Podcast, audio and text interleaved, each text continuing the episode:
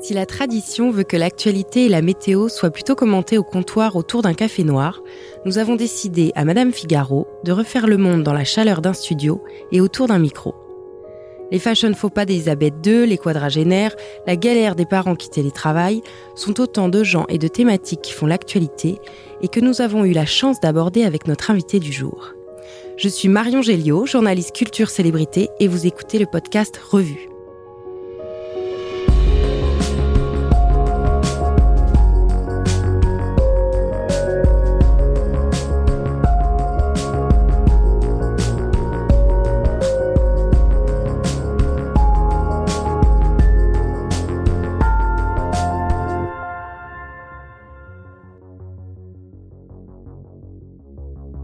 Dans chaque épisode, nous relisons Madame Figaro avec les yeux de nos convives. Un exercice intime, sincère et parfois même engagé. Anne Berest, vous nous recevez dans votre appartement parisien. Écrivaine reconnue, vous avez écrit Sagan 1954 et vous êtes co-auteur du best-seller sur la parisienne avec Caroline de Maigret. Vous avez également créé la maison d'édition Porte-Plume pour vous attaquer ensuite à l'adaptation théâtrale mais le public vous retrouve aujourd'hui derrière le scénario de la série Mytho, dans laquelle Marina Hunt s'invente un cancer pour attirer l'attention de son mari et de ses enfants. Vous-même à la tête d'une famille nombreuse, vous êtes une maman et belle-mère aimante, et à tout juste 40 ans, vous semblez plus que jamais comblée. Bonjour Anne Berest. Bonjour. Dans son film euh, Notre-Dame, Valérie Donzelli dit qu'elle voulait parler des femmes de sa génération, je voulais savoir quel était votre regard sur les femmes quadragénaires. Alors, d'abord, je peux vous donner mon regard sur ce film, car je l'ai vu, et que Valérie est une euh, femme que je connais depuis très longtemps. J'ai eu la chance de jouer dans La guerre est déclarée, un petit rôle. Et Valérie, elle fait partie, peut-être si, on veut le rattacher à l'idée des femmes de notre génération, on a essayé d'inventer, de s'inventer, un peu hors d'un certain nombre de d'idées préconçues de, de, ce que devait être euh, la femme artiste. Et, elle, euh, elle a construit son sillon, son personnage, euh, dans quelque chose qui me ravit, c'est-à-dire la fantaisie, une forme de profondeur qui n'est jamais grave, parce que c'est pas parce qu'elle a un cinéma parfois fantasque euh, que ça ne veut pas dire qu'il est aussi parfois abordant des, des questions euh, importantes. Et elle creuse ça, et je trouve ça très beau avec les années euh, de voir comment elle construit une œuvre, film après film, dans quelque chose qui va finir par, par être elle, par être son, son elle d'artiste. Et, et, voilà, c'est un film que, que je vous recommande parce qu'il est irrésistible. Et quel regard portez-vous sur les femmes euh, de 40 ans aujourd'hui? C'est très difficile d'avoir un regard sur une chose qui est soi. Je peux avoir un regard sur les filles de 20 ans, je peux avoir un regard sur euh, une génération au-dessus, mais la mienne, euh, il faut du temps, du temps, du temps, du temps pour pouvoir porter un regard. Donc, on va dire que je vais pas vous répondre en posant un regard, mais peut-être pour vous donner une sensation euh, qui est une sensation euh, sans euh, recul.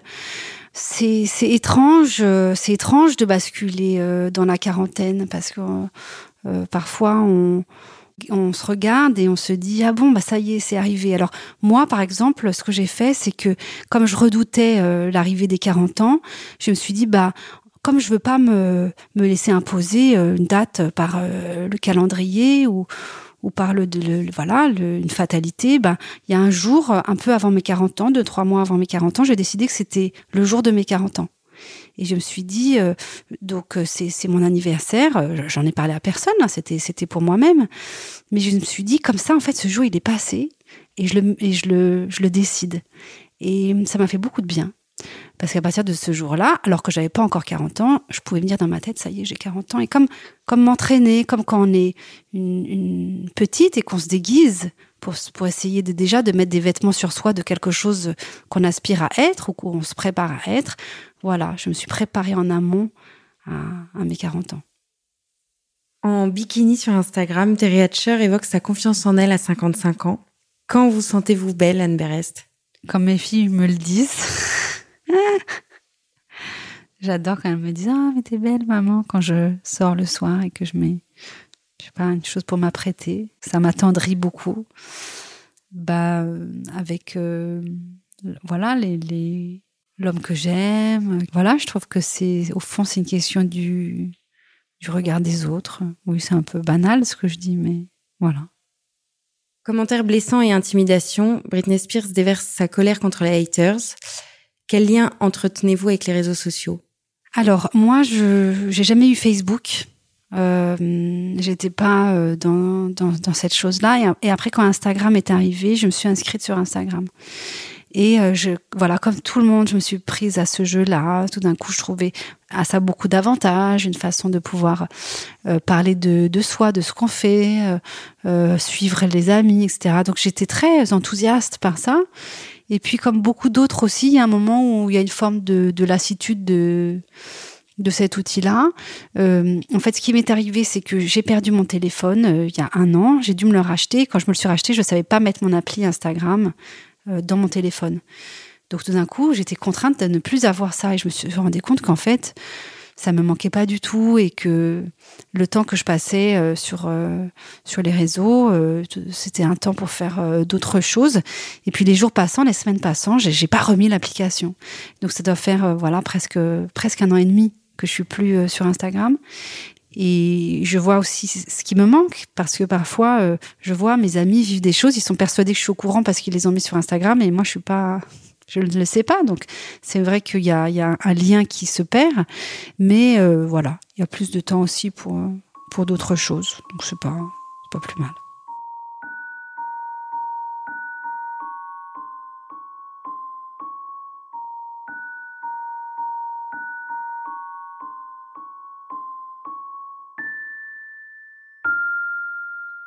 Une chaîne de télé américaine a cédé à une pétition conservatrice et a censuré un baiser de femme. Comment vous faites-vous pour faire euh, évoluer les mentalités à travers votre série Mytho? Ah, alors c'est très très très important. Par exemple, donc moi, euh, je fais partie du collectif 50-50, qui est le collectif qui euh, euh, voilà, essaye dans le cinéma et l'audiovisuel de réfléchir sur toutes ces questions. Puis j'ai fait partie très tôt de ce collectif, j'étais aux premières réunions. Et donc, euh, au moment où je, où je, préparais Mytho, où préparait le casting avec euh, le réalisateur, j'étais vraiment plongée dans toutes ces questions-là parce qu'on était déjà avec 50-50 en train de réfléchir à ça. Et alors, par exemple, bah, je me suis dit, bah, il faut, il faut mettre en action ce qu'on ce qu'on est en train de se dire dans les réunions. Donc j'ai regardé, j'ai fait un truc très très pragmatique, j'ai regardé le nombre de, de et je me suis demandé est-ce qu'il y a autant d'hommes que de femmes dans les personnages euh, principaux? Et je me suis rendu compte qu'il me manquait un peu des femmes. Donc il y a un personnage qui était euh, au départ un homme dans l'écriture et j'ai décidé au casting, j'ai dit au réalisateur tiens ici en fait euh, c'était une femme? Et on s'est dit mais ouais parce que c'est un personnage de méchant et tout d'un coup le fait que le méchant soit une femme, ça a apporté un truc qui était fou. Donc c'est le personnage de la, de la voisine qu'on voit, qu'on voit pas trop au début de la saison et puis d'un coup qui prend, qui prend de l'importance.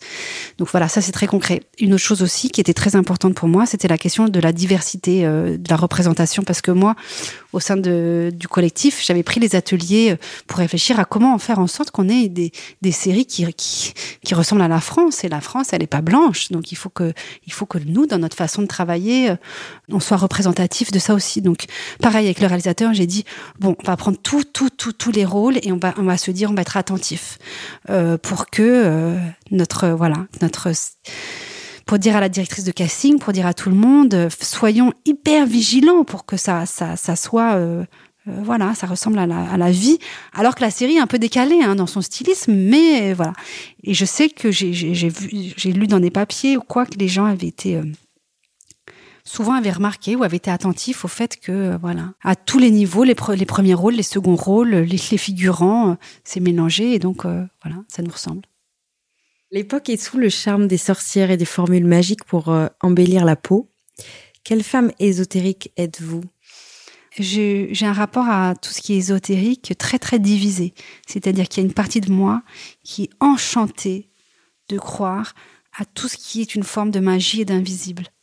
Et je peux même aller très très très loin dans la croyance. Par exemple, il y a eu une période de ma, de ma vie, pendant une dizaine de jours, où j'ai eu comme une illumination et où je voyais toutes mes vies antérieures et toutes les vies antérieures des gens tout autour de moi. Mais c'était très, très joyeux comme moment. Donc, j'ai à la fois cette, cette, proportion à, propension à, aller vers le, oui, l'inexpliqué, parce que je crois que l'être humain a, fondamentalement besoin d'aller vers là. Et puis, il y a une autre partie de moi qui, laisse le champ libre à cette femme qui va vers l'invisible comme une récréation parce que en même temps je suis suffisamment construite pour ne pas me laisser m'envoler ou aller trop loin dans les dans les délires. Donc j'ai un rapport euh, oui euh, pas ambigu mais divisé.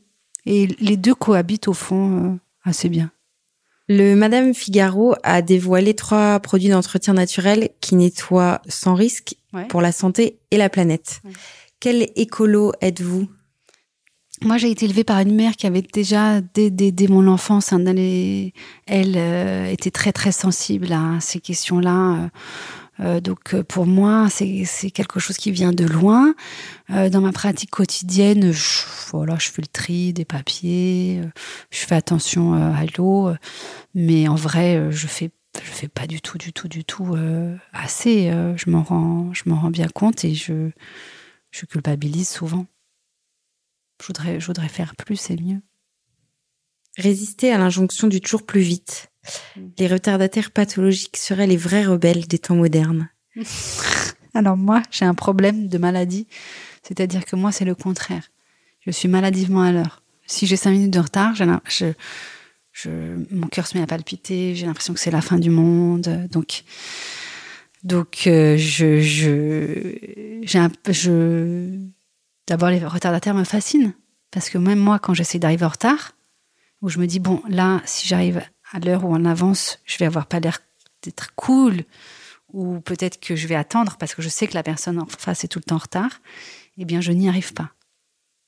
Il y a quelque chose qui me pousse au dernier moment à être à l'heure. Oui, c'est une forme de, de je sais pas de névrose. Euh, par exemple si je dois aller à un endroit je connais parfaitement sur combien en, métro ça va me prendre. À une fourchette de trois minutes si je prends la fourchette basse la fourchette haute c'est toute une organisation mentale un peu obsessionnelle. Pourquoi cette obsession là euh, ça ça serait intéressant de, comprendre mais voilà. Donc euh, j'envie les retardataires peut-être qu'ils rendent le monde meilleur en effet mais moi, je ne fais pas partie de cela.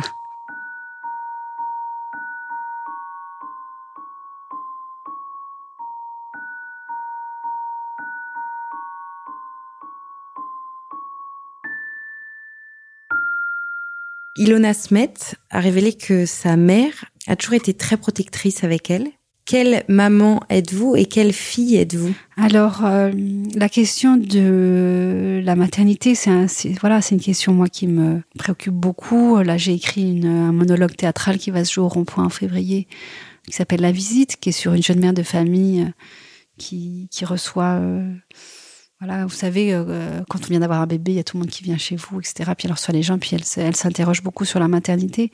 Donc, je dirais que d'un point de vue intellectuelle, ces questions-là, ce sont des questions qui, qui, qui traversent, traversent euh, euh les choses que j'écris, euh, la transmission, euh, le rapport à la mère, le rapport aux enfants. C'est c'est une pensée sans fin. La mère que je suis, j'essaye de, d'être la moins mauvaise possible. je trouve que être mère de famille est une responsabilité vertigineuse.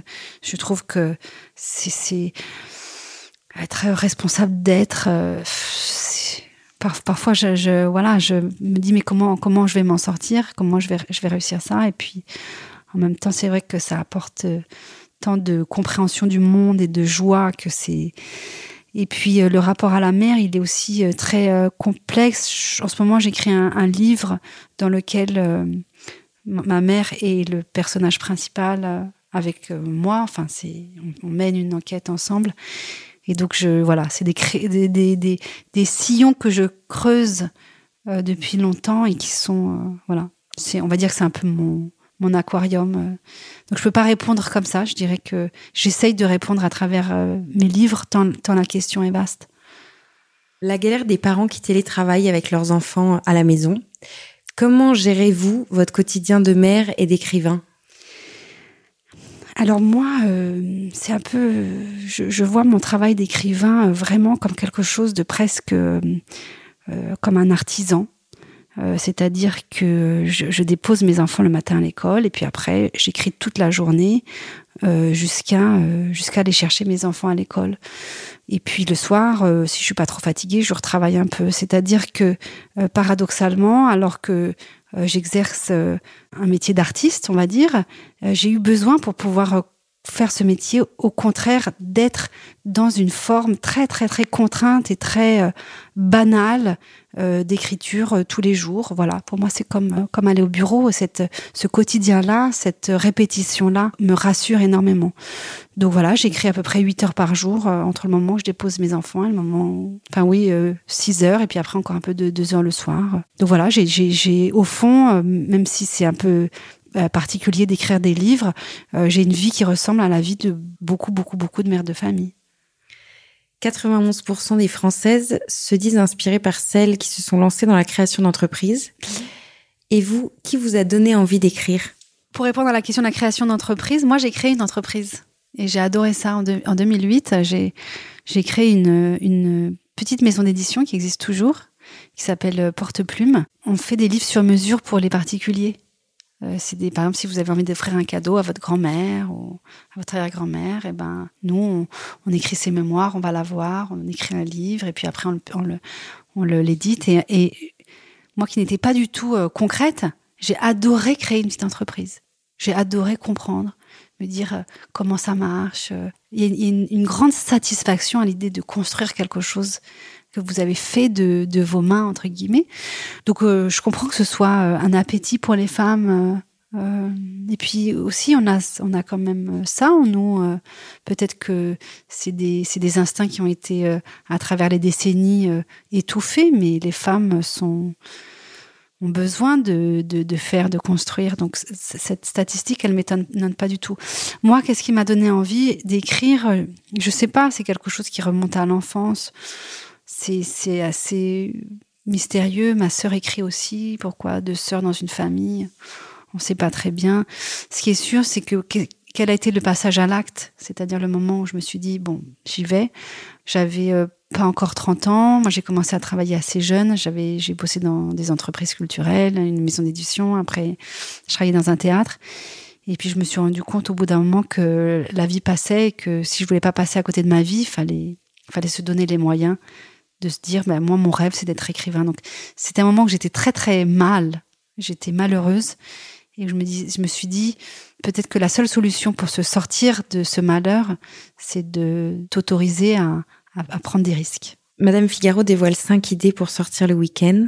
Qu'aimez-vous faire quand vous ne travaillez pas, Anne Berest? Alors évidemment, passer du temps euh, avec euh, mes enfants, c'est la seule chose euh, après, après ou avant le travail, je dirais après le travail, avant le travail, la mauvaise mère, c'est c'est le, le temps et que je trouve le plus important, c'est celui que je passe avec elle.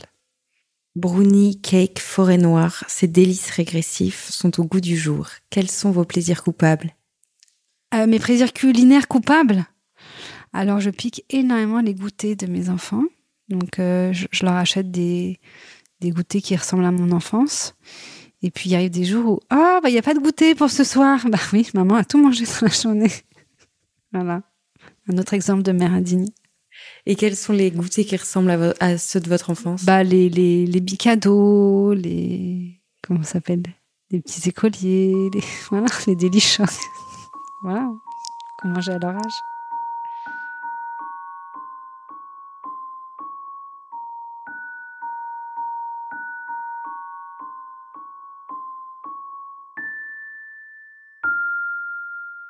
Virginie Viard a dévoilé sa première collection métiers d'art récemment. Quel lien entretenez-vous avec la maison Chanel? Euh, c'est un lien euh, très fort. Euh, un matin, j'ouvre ma boîte aux lettres et, dans cette boîte aux lettres, il y avait une, lettre de, Karl Lagerfeld, manuscrite avec sa grande écriture envolée, qui avait lu un livre que j'avais écrit qui s'appelle Sagan 1954. Et il m'écrivait pour me dire ce qu'il avait aimé dans ce livre, pourquoi, et, avec des choses très précises, des détails. C'était assez fou de, de, voilà, de se réveiller un matin et d'avoir cette lettre. Et puis après, j'ai très vite aussi rencontré la maison, rencontré Virginie. Et alors moi qui ne venais pas du tout, du tout, du tout de ce monde-là, de la mode, je l'ai découvert avec le, au fond, l'enthousiasme et l'innocence de d'un candide, c'est-à-dire quelqu'un qui découvre un monde qui n'est qui, n'est pas du tout le sien. Et, je me suis dit, mais c'est la beauté de ce monde, sa poésie, sa voilà, sa, son inventivité. Et petit à petit, j'ai créé, euh, voilà, j'ai aimé la, les conversations que j'avais avec Karl, parfois à la fin des défilés ou lors des, des voyages. On aimait euh, parler de littérature. Il avait une passion pour la princesse palatine, moi aussi. On parlait de Zweig. Voilà, c'était euh, c'était des conversations que voilà, je, me souviens de chacune de, de ces conversations euh, parce que c'était vraiment un être d'une intelligence et d'une d'un à-propos. Euh, et puis c'était une bibliothèque vivante. Évidemment, j'ai connu Virginie euh, à ce moment-là, à travers ces années-là.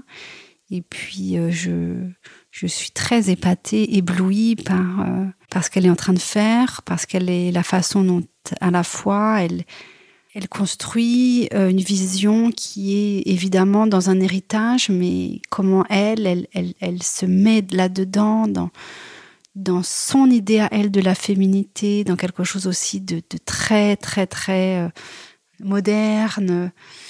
Et puis je suis aussi très bouleversée par euh, l'être qu'elle est, si humble, si timide, si, si peu attirée par, euh, par au fond parfois le monde de, de lumière qu'il y a dans, dans cet univers-là et elle qui a toujours été une femme, voilà, qui se sentait bien un peu loin des projecteurs.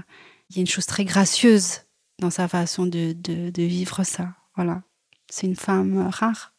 À 93 ans, la reine d'Angleterre a battu le record du nombre d'improbables chapeaux en sortie officielle.